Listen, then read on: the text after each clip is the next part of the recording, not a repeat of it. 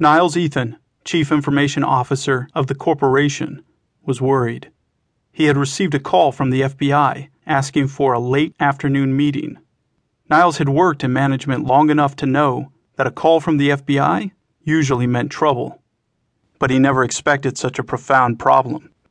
In his office sat FBI Special Agent Jones, who had requested the meeting, and Basil Watson, the Chief Information Security Officer, who reported to Niles, and whom he had asked to attend the meeting.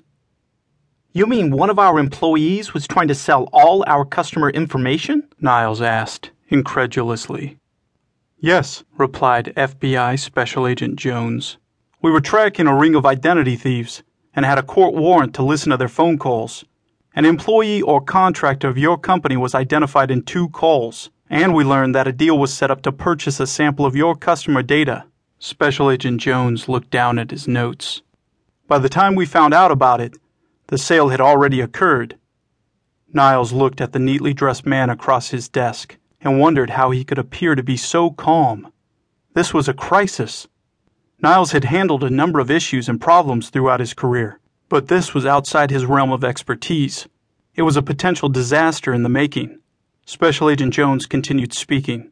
This employee or contractor working at your company sold 1,000 records from your database. We were fortunate enough to have intercepted the transmission and obtain a copy of the file. We found that it contained retail customer names, customer addresses, credit card numbers, home phone numbers, and web account login passwords, along with the total sales and billings of your retail and business customers. Special Agent Jones stopped speaking and referred to his notes. It also held purchase orders showing the prices they paid, their internal credit ratings, their external credit ratings, their personal contact information, and included comments that your sales staff wrote in the comment fields. The seller asked a price of $5,000 for the first thousand records.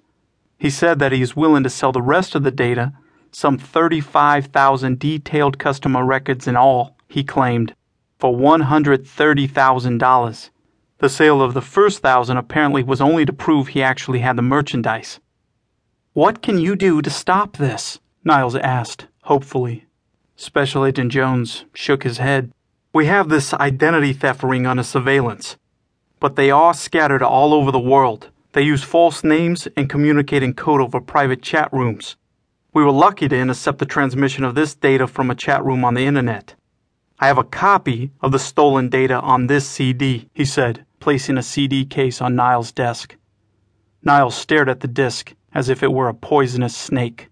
Basil Watson sat back in his chair and listened quietly.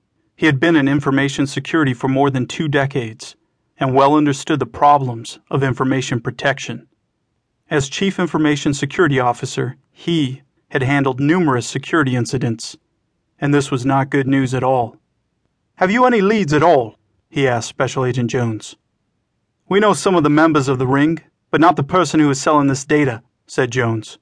We are working with a number of domestic and foreign law enforcement agencies and have intercepted much of the ring's communications. We have two special agents assigned locally to this case. The seller of this information, however, uses a code name, so we don't know precisely who it is. Also, this criminal is savvy. This recent sale was set up by telephone outside of our observation. We traced a call to one of the potential customers, and it originated from a payphone at a convenience store. When we investigated, we discovered the store had no surveillance camera pointed in the direction of the payphone. We need your help to move the case further, he concluded. We would like to set up a sting so we can get hard evidence when we identify him or her. A sting? Niles said. After you identify the culprit? What more evidence do you need? Successful prosecution can get tricky during a trial, replied Special Agent Jones. Evidence that you can bring to court to obtain a conviction of this type of crime is highly specific. Access audit logs help, but just because an employee's computer has the data does not prove he committed a crime.